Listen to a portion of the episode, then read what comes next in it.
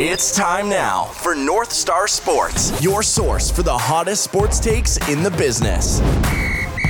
Here's your host, Owen Ely.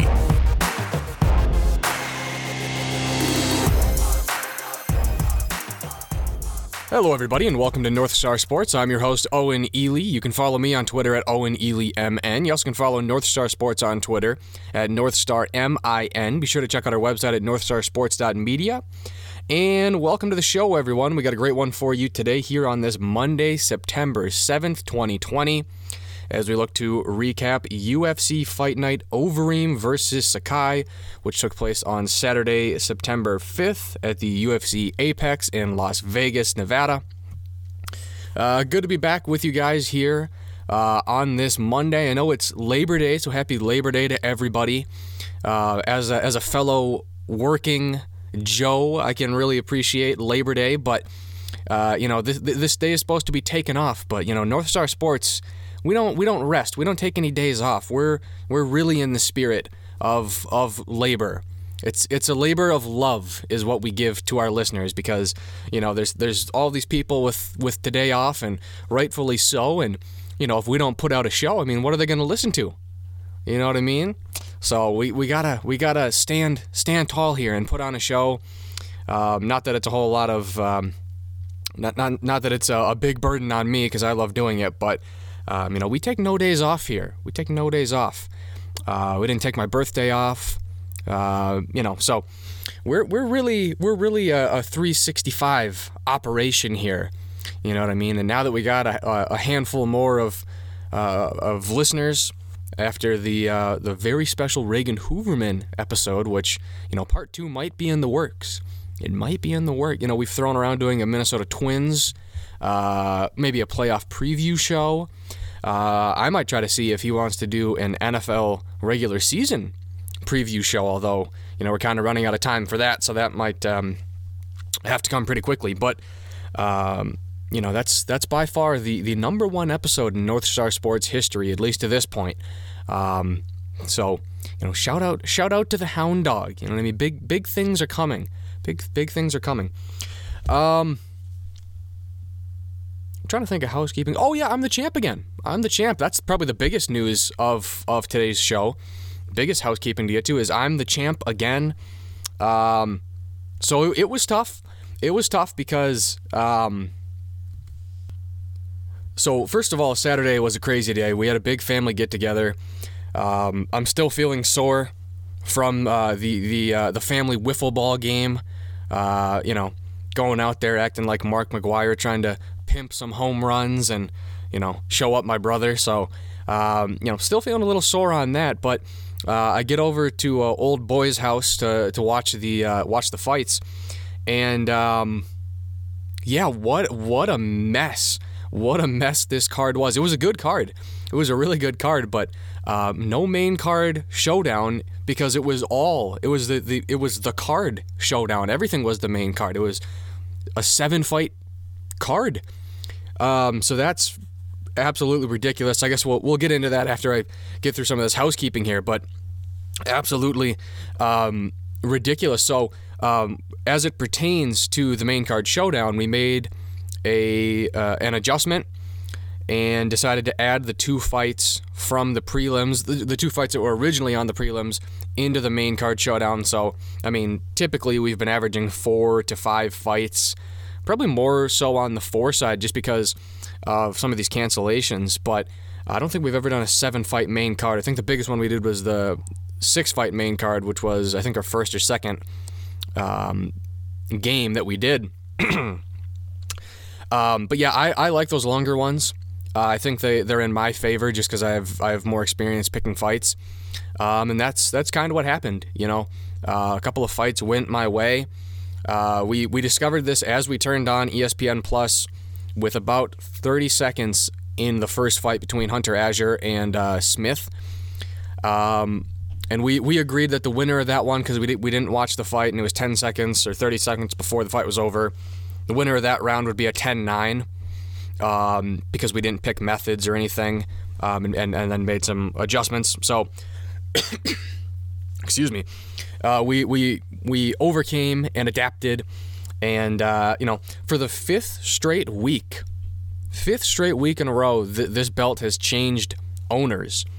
Um, so it's it's really a tall task to try to get um, uh, a title defense in. Um, but you know, I'm four two and two at this point. You know, so uh, I, I feel good about my performance. I also feel good about my picks.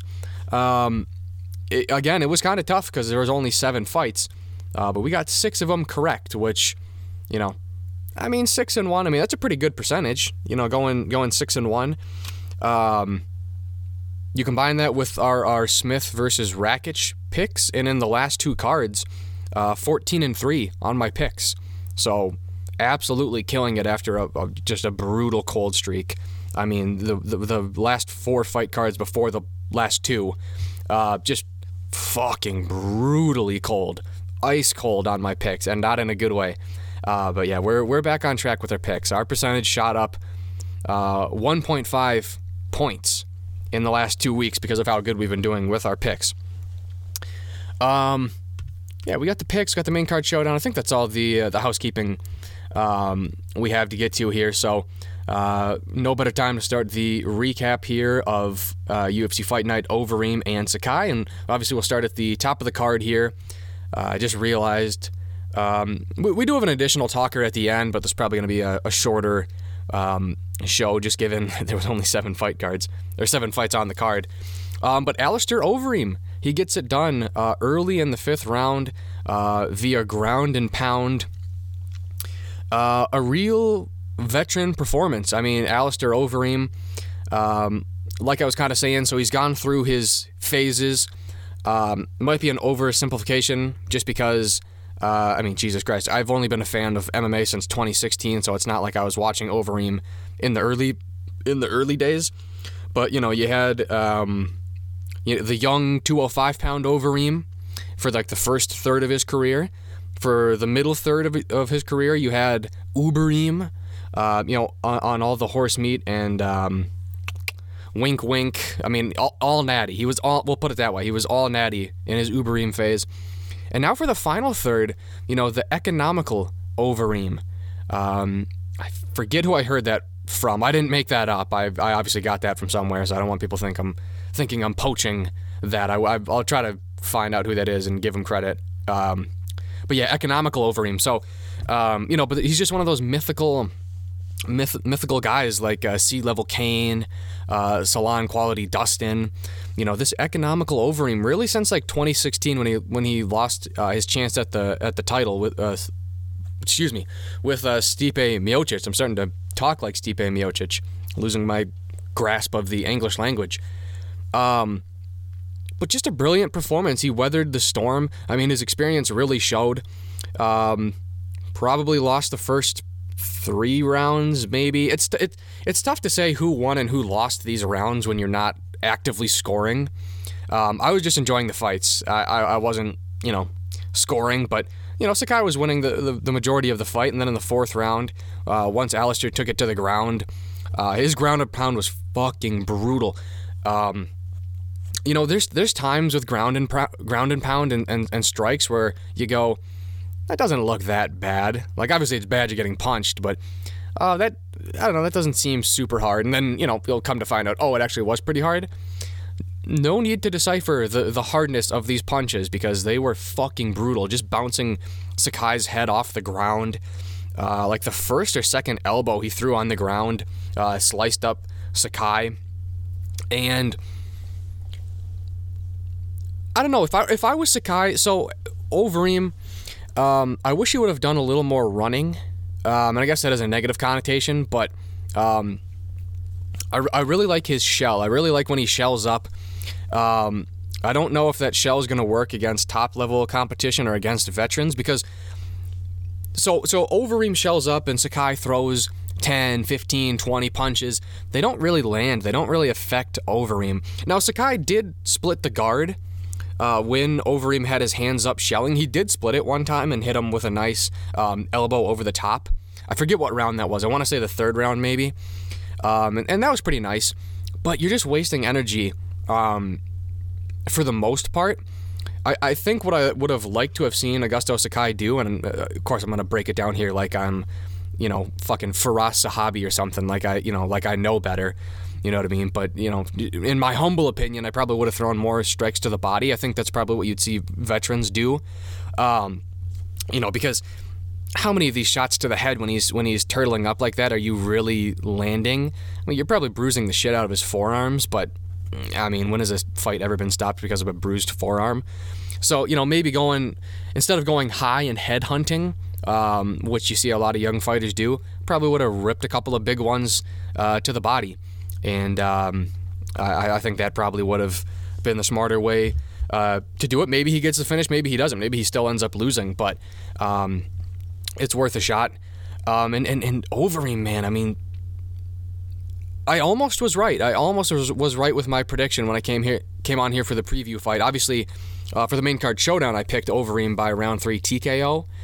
Um, but this fight played out pretty much just like the Jairzinho fight in the sense that I mean Overeem wasn't winning the first three rounds, but he like I don't know. He's just content to go to a decision. If if the finish is not there, he's not going to just bully his way through.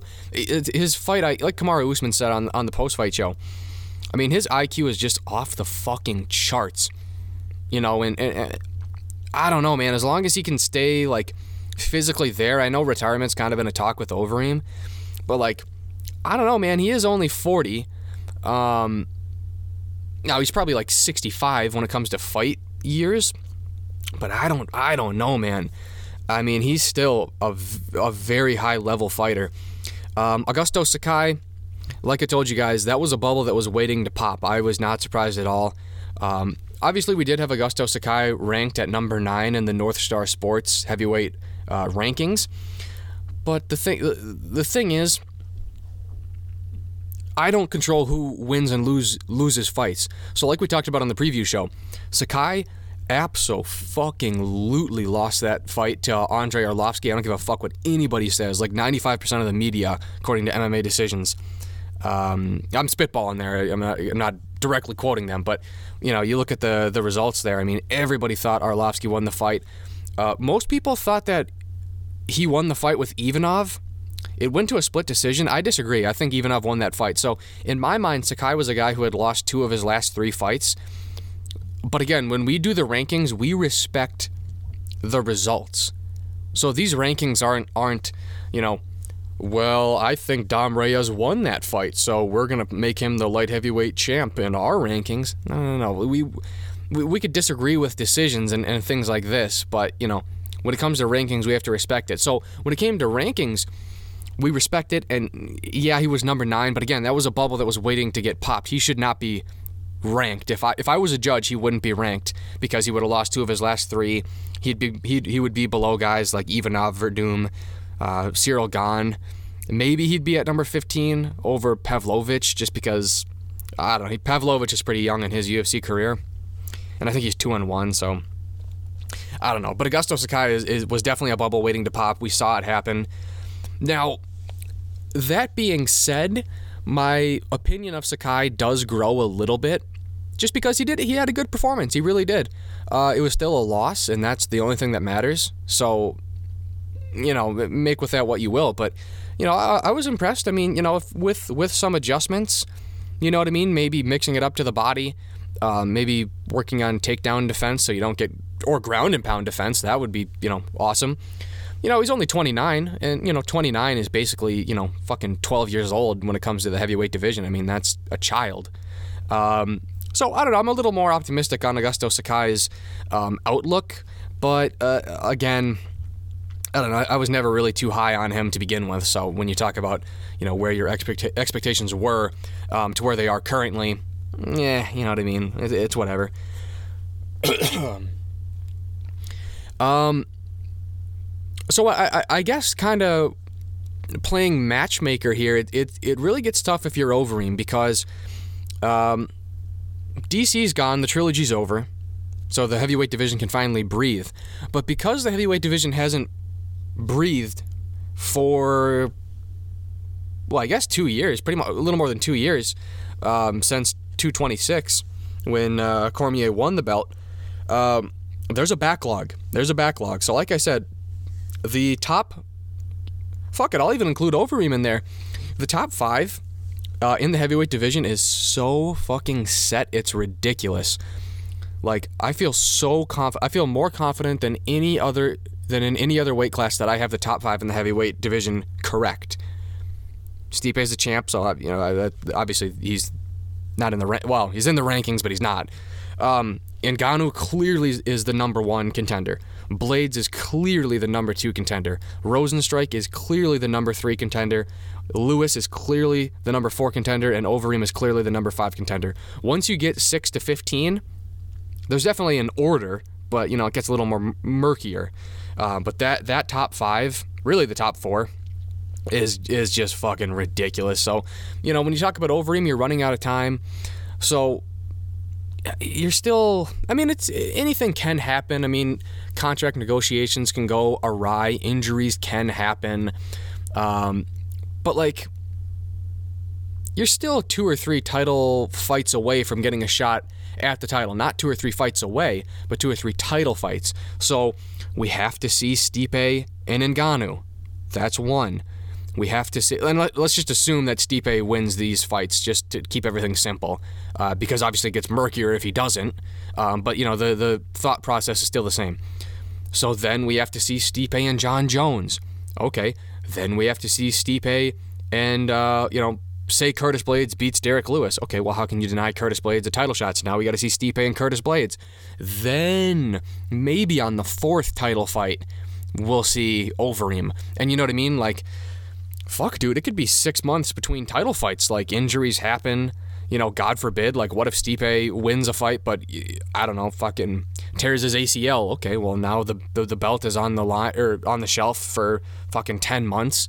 So it gets really murky. You can you can kind of get overwhelmed when when you know thinking about stuff like that. I'm sure um, if if you're a fighter, but you know what I mean. It, it is it is a real thing. So um, a couple of fights were thrown out in the post fight interview.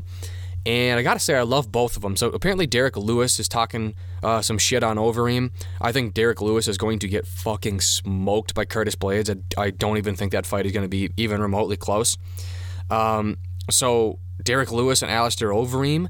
I mean, four and five. Obviously, Lewis would probably go down because he would be coming off of a loss. I'm presuming. Um, but that would be interesting. That's probably the highest level opponent you could get. Or um, Rozenstruik and Alistair Overeem. Let's run it back again. I, I like it. When Alistair tells me, uh, you know, well, listen, i I watched the fight live. I can tell you, obviously, he won the 24 minutes and 50 seconds uh, of the fight. And then, you know, the last 10 seconds he got knocked out. That's compelling. Let's run that back again. Like you know what I mean? Rozenstruik got the win, but what if you don't have the the 10 second thing? Uh, you know, ex- explosion. and I, I, think it was a good stoppage, but I, I can't say Overeem is wrong when he says, "Yeah, that was kind of they, waved off the fight with zero seconds on the clock. How can you do that?" When he says that, I'm a little sympathetic. I think it was a good stoppage because if Rozenstruik throws a follow up punch, uh, his you know half of fucking Overeem's face could be ripped off. Um, but you know what I mean? I don't know. It, it was controversial. It was controversial. Um, not necessarily in my mind, but I think the consensus would be uh, you're, you're, probably going to get polar opinions um, when it comes to something like that. And then Sakai, I don't, I don't really give a fuck who he fights. It's irrelevant when you're that low in the rankings. It really could be anybody. Certainly, probably not somebody higher than him in the rankings. So, fuck, I don't know. Shamil Abdurakhimov. Like, I, I don't know who he fights next, but, you know, we'll, we'll see. We'll keep an eye on him.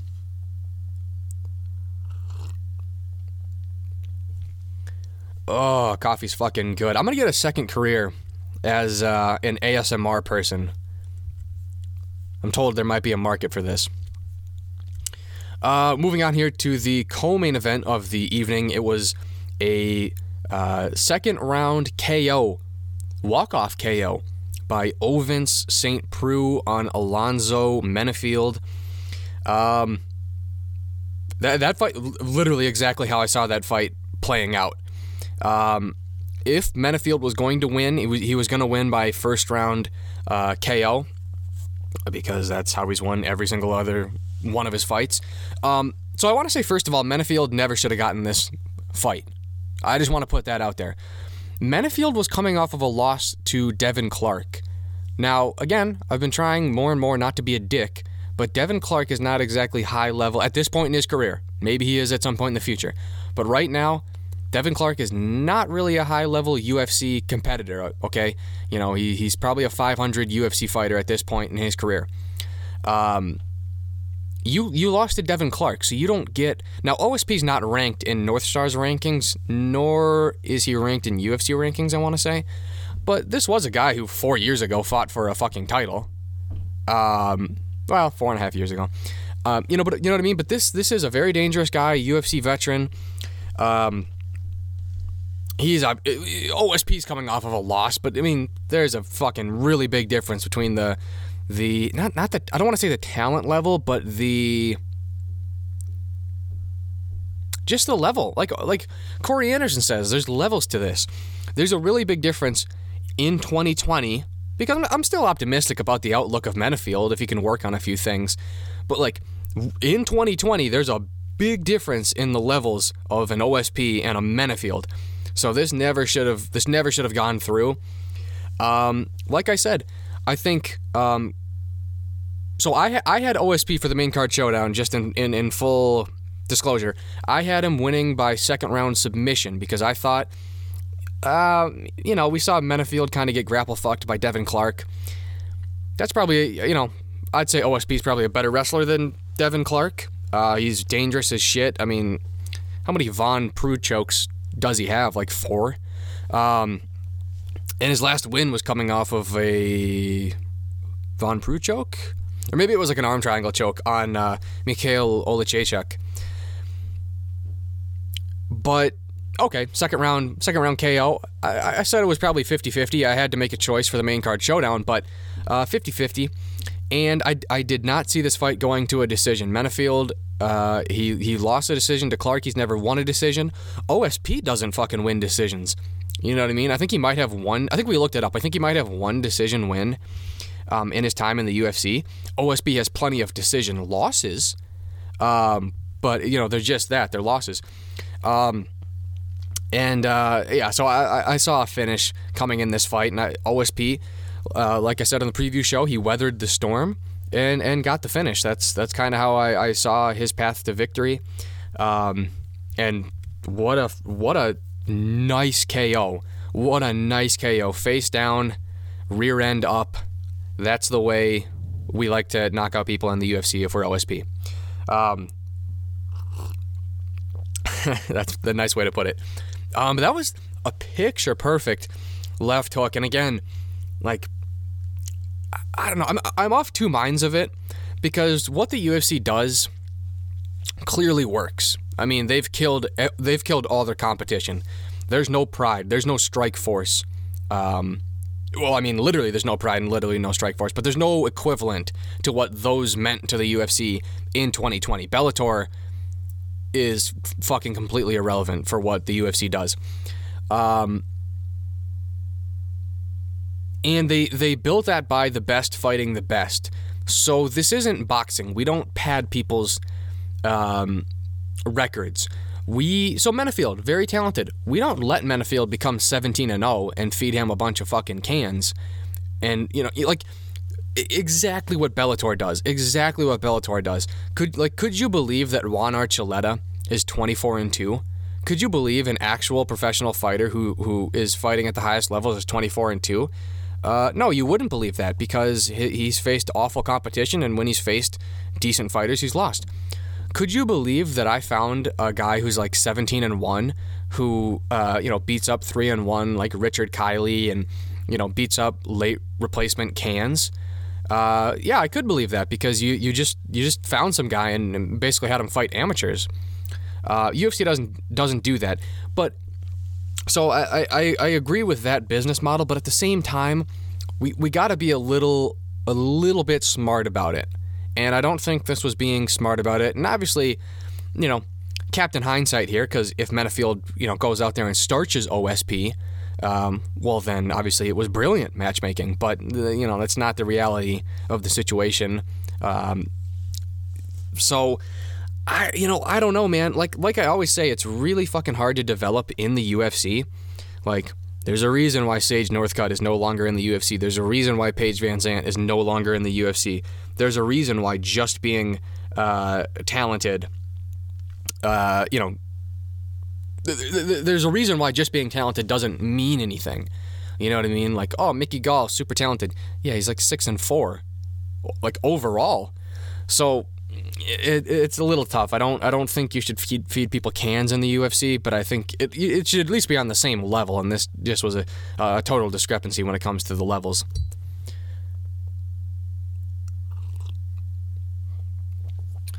All right, moving on here to the featured bout. I guess on the main card because it was all the main card. Um, but Michel Pereira wins uh, via submission uh, rear naked choke on Zalim, Zalim Imadaev. Uh, a plus performance. I loved this performance. This is Pereira's ideal. So, I said on the preview show, Michel Pereira is talented enough to be a UFC champion. But again, like I just said, talent doesn't really mean anything. Like talent in my mind is a multiplier, so there has to be things that factor in with the talent. There like if you have zero work ethic, talent doesn't mean anything. But if you have some work ethic, ethic, uh, you know, then talent has something to, to work with. Um, this guy's super, super fucking talented. Not just because he's an athlete and he can do, you know, fucking a gymnastics routine in the octagon. Um, but, and again, I'm not trying to make it seem like Zalim Imadaev was a fucking killer necessarily. He was 0 2 in the UFC. But, like, we all know that Pereira beat Diego Sanchez. Um, so like there's there's a middle ground. I think Michel Pereira might not be as good of a fighter if he just goes out there and tries to be a standard boxer. I think he needs some of the wild shit to bring out the best fighter in him, but let's not gas ourselves out and do a gymnastics routine and then lose a unanimous decision to some, you know, guy off the street named Tristan Connelly. So I think we found the middle ground. It's doing three to four wacky things around. And some of the wacky things don't even have to take that much energy, just like, you know, Stockton slapping a motherfucker. Doesn't take a whole lot of energy. Um, you know, he, he threw a couple of uh, cartwheel kicks, or not cartwheel kicks, um, rolling thunders. Uh, that's fine. Uh, if you want, if you know, you know what I mean, like, okay, if to get the best out of Michel Pereira, he has to throw two Rolling Thunders, do a couple of like whatever the whatever the fuck he does, where he like crosses his feet and does a, a, a jumping cage kick. If he does two of those and slaps a motherfucker four times, okay, if that's what it takes for like you to be in your prime, to be in the moment, you know, fair enough, man. Because one, the only knock you could have on Pereira at this point in his career, and maybe he'll get exposed as he goes up higher, and, and probably likely will in some aspects. Um, it's just his gas tank. It's just him clowning around. Um, but it's it's it's exciting, and he doesn't. He's never taken damage in the UFC. Like even in his losses. I mean, he's been here for four fights. He's like his defense is fucking amazing. It actually is really something uh, to see. It's it's it really is a sight to behold. At least again at this point, like you know, uh, if he goes up against a Wonder Boy Thompson, okay, we'll probably see you know the defense falter a little bit. But you know, he he doesn't get hit. He does not get hit, and for for whatever you can say, I mean, I don't know. I can't fault somebody for you know saying that you know I'm trying to put on a show. It's kind of like Justin Gaethje when he came into the UFC, just saying yeah, I got five wars left. Uh, I want to be the most exciting fighter. I can't say you're wrong to do that. That's your own. I mean, it's your own body. It's your own. Um, you know, it, it's your own why. Uh, obviously, you got to win fights to stay here in the UFC. But like, I guarantee you, uh, when when you look at the the trendings on Twitter and you look at uh, you know like going viral and and who has the most views on clips, I promise you, Michel Pereira had more views and more clicks and more tweets than fucking Alistair Overeem did, and he, you know, he was the main event. That's the that's the fucking Reem, man. Um, but I promise you, people are, are gonna leave this talking about Michel Pereira. Like, do do you think it's more likely that Michel Pereira's Stockton slap and and you know jumping cage kick and the little thing where he was dancing back and forth and then threw a, a crazy overhand right. Do you think that's more likely to get on Sports Center, or is it more likely that Alistair Overeem's uh, elbow to a grounded opponent is going to make it on Sports Center? So, I mean, I don't know. It is it is brilliant, and I mean, I you know I, I don't know. It's kind of weird too because it's like, oh, I don't I don't like that he showboats. I don't like that he does this. Uh, you know, if, when you hear fighters come out and, and say things like this, it's like, yeah, because you can't do it.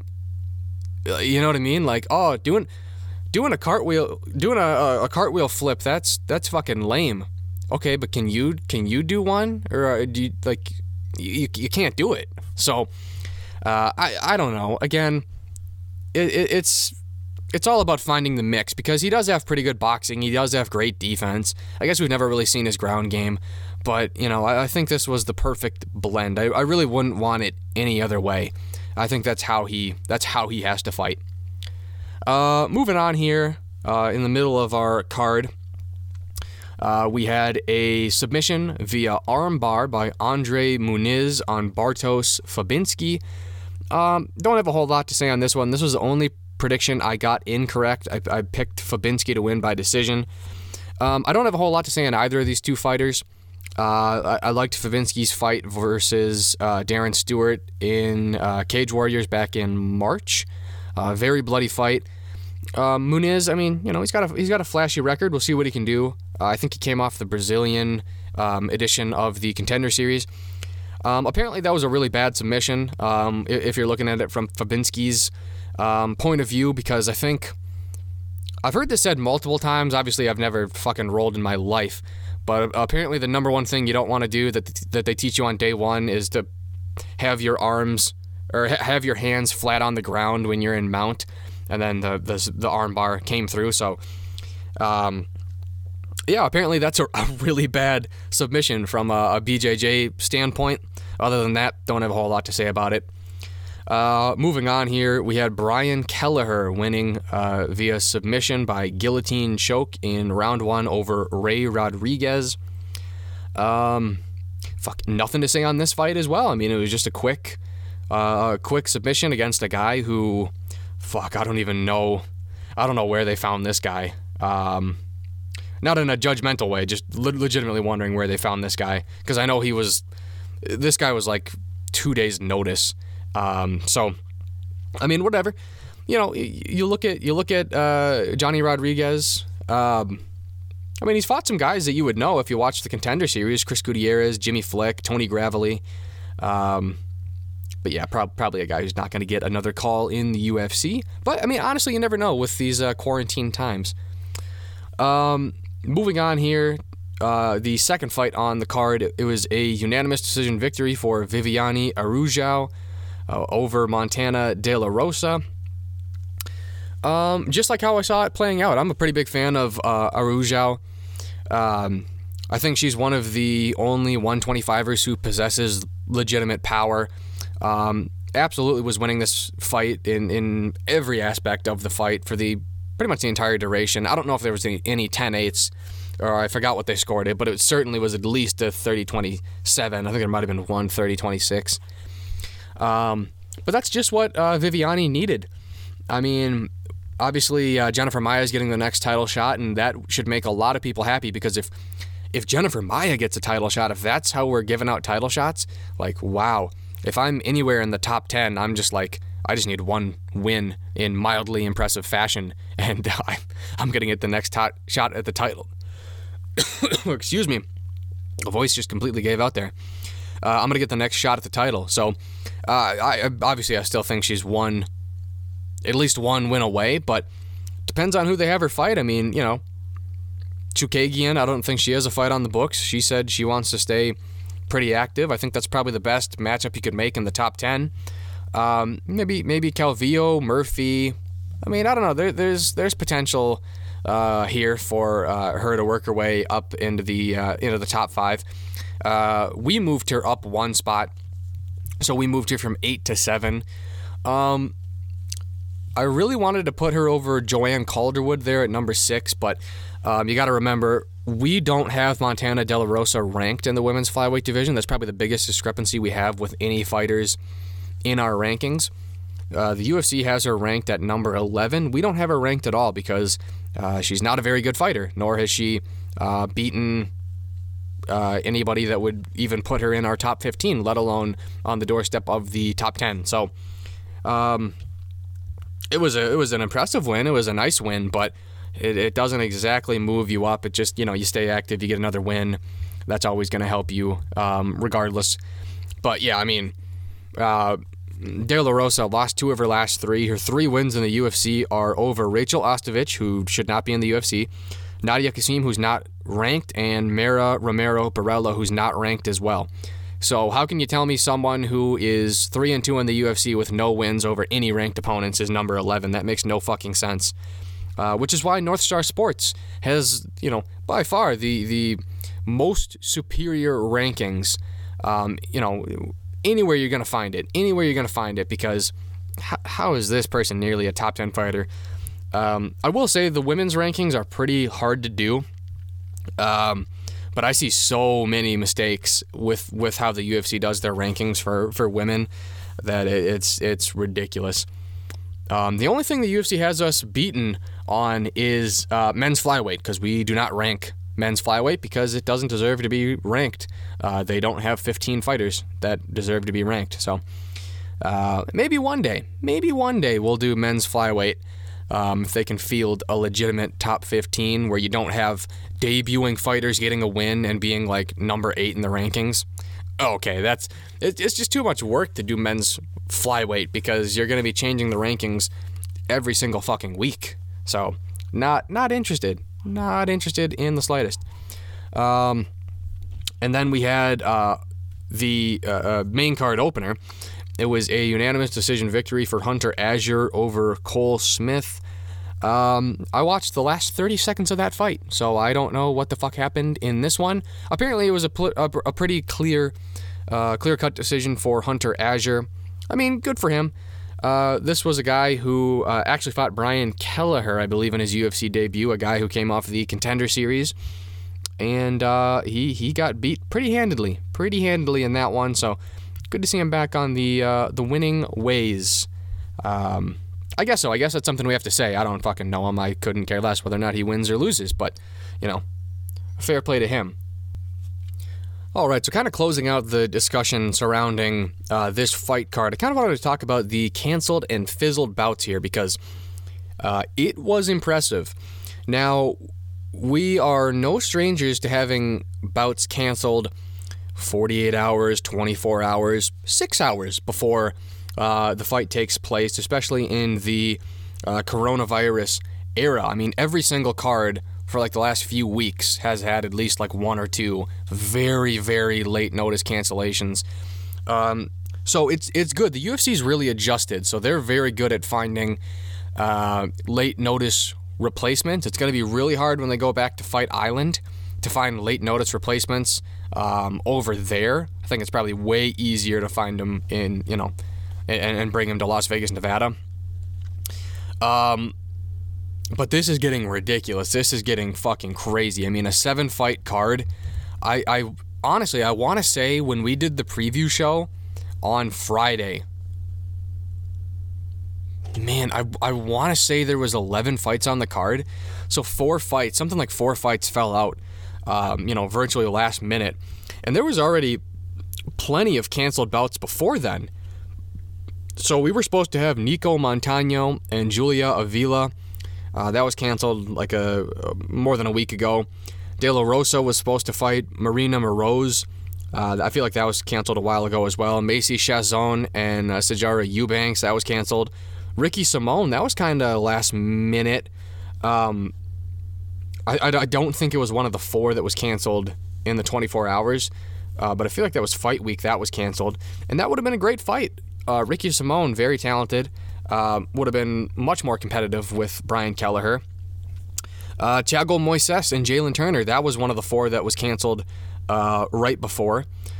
Um, fuck that one. So, I mean, you know, Moises coming off of the win over Michael Johnson.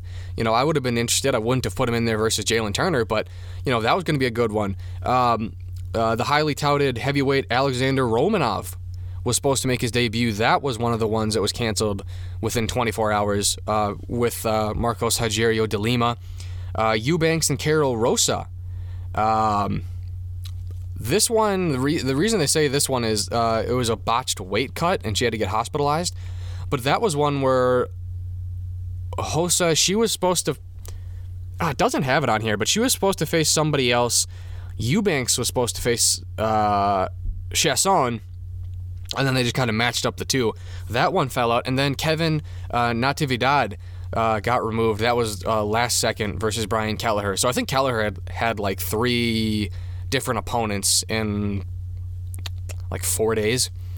Um, so this is getting ridiculous, and I, I don't know how to fix it because you know I'm not a fucking doctor, and obviously the UFC has um, you know like programs and shit in protocol um, to, to stop the spread and, and stuff like that, and and uh, you know they take it they take it seriously, but uh, th- this is getting fucking crazy, and it seems like it's getting way worse. I guess it's just because the numbers of uh, the coronavirus are something staggering in the U.S.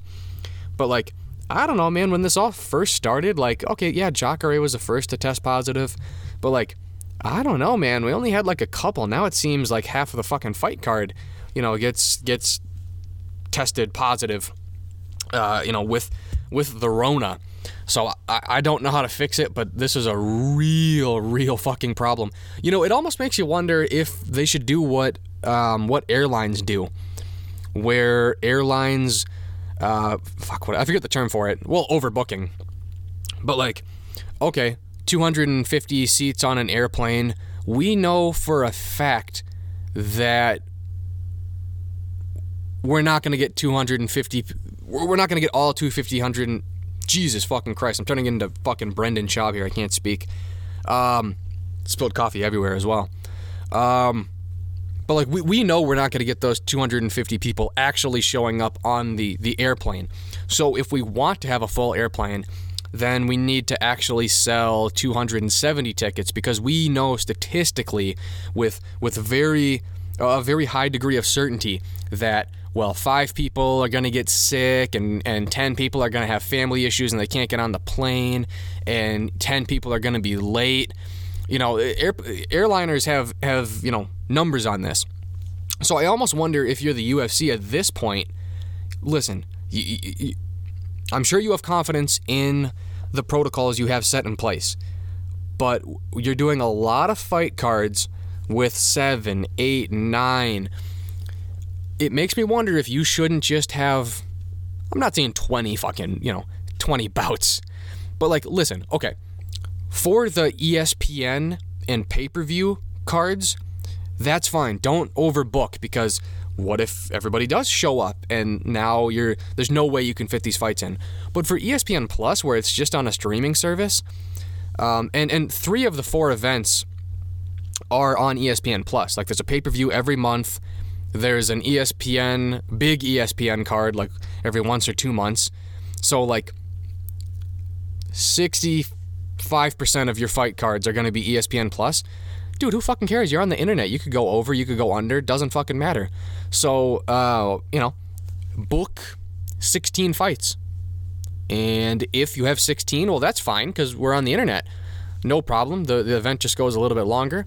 But I can promise you, you're probably not going to have 16. You're probably going to end up having like 13. And then, oh, there we go. Now we have a full fight card. So, you know what I mean? It's just about accepting reality at, at this point. I mean, you know, you, you have the numbers. You know that, you know, a bunch of crazy shit happens. And they're, they're very good at finding last second fights. You know what I mean? I don't know where they fought, found Ray Rodriguez, but they'll, they'll find anybody anywhere. Um, but I think they just have to adjust. Um, so how are we doing for time here? Oh, we're doing pretty good. So uh, I just wanted to close with um, a ESPN article here from Brett Okamoto, um, just talking about Fight Island. Uh, that they are planning to return to Fight Island um, at the end of this month. Uh, so that UFC 253 and 254 are both going to take place um, on Fight Island. I think we knew pretty much for a fact that 254 was going to be um, on Fight Island, but now interesting to know that 253. If that, that was the big mystery, that one's going to be on Fight Island. Um, and that's obviously headlined by uh, Israel Adesanya and Paulo Costa. Um, other than that, I don't have a whole lot to say about it. It is interesting. I, I, I do love when they what they've done with uh, their partnership with Abu Dhabi. I think the first run at Fight Island was really fun, so I'm excited uh, that that um, that this um, is happening. They're going to be there for five consecutive um, events, so you know it, it's interesting. I, I I like the vibe. I think it's probably better. Uh, that they go out there. Uh, it seems like they have less fights that uh, get canceled because you know they're, they're pretty fucking serious about quarantining quarantining people and, and stuff like that. Um, and then you know just kind of mentioning this. I mean, like I've said, you know, for for you for for those of you who are new or who, who have forgot, I mean, Paulo Costa is going to beat Israel Adesanya at UFC, UFC 253. To me, this this is a fact.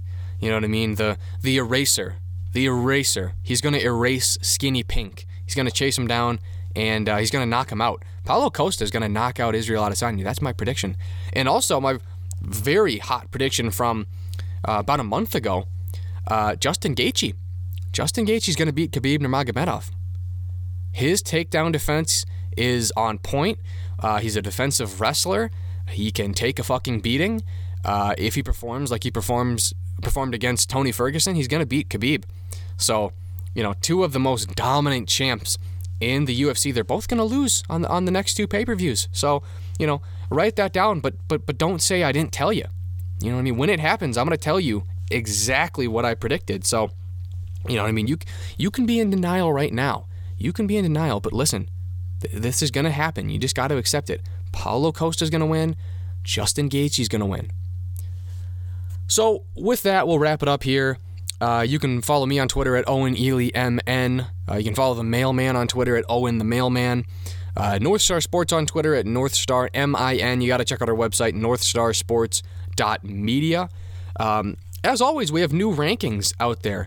Uh, the night of the fights. We don't listen. We don't wait until Monday or Tuesday or Wednesday to put out new rankings like the UFC or some of these people. No, no, we do it like 30 minutes after because we're we're not biased. You know what I mean? We don't have to let things settle in. We know where they stand immediately. You know what I mean? Like we put Bryce Mitchell the day uh, of the fight a couple of weeks ago as our number 15 featherweight. Three days later, the UFC did the same thing. Are they copying me? I don't know. You tell me.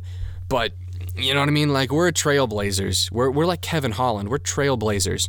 So we don't we don't wait for other people to do rankings. We just we're first. We just put them out there.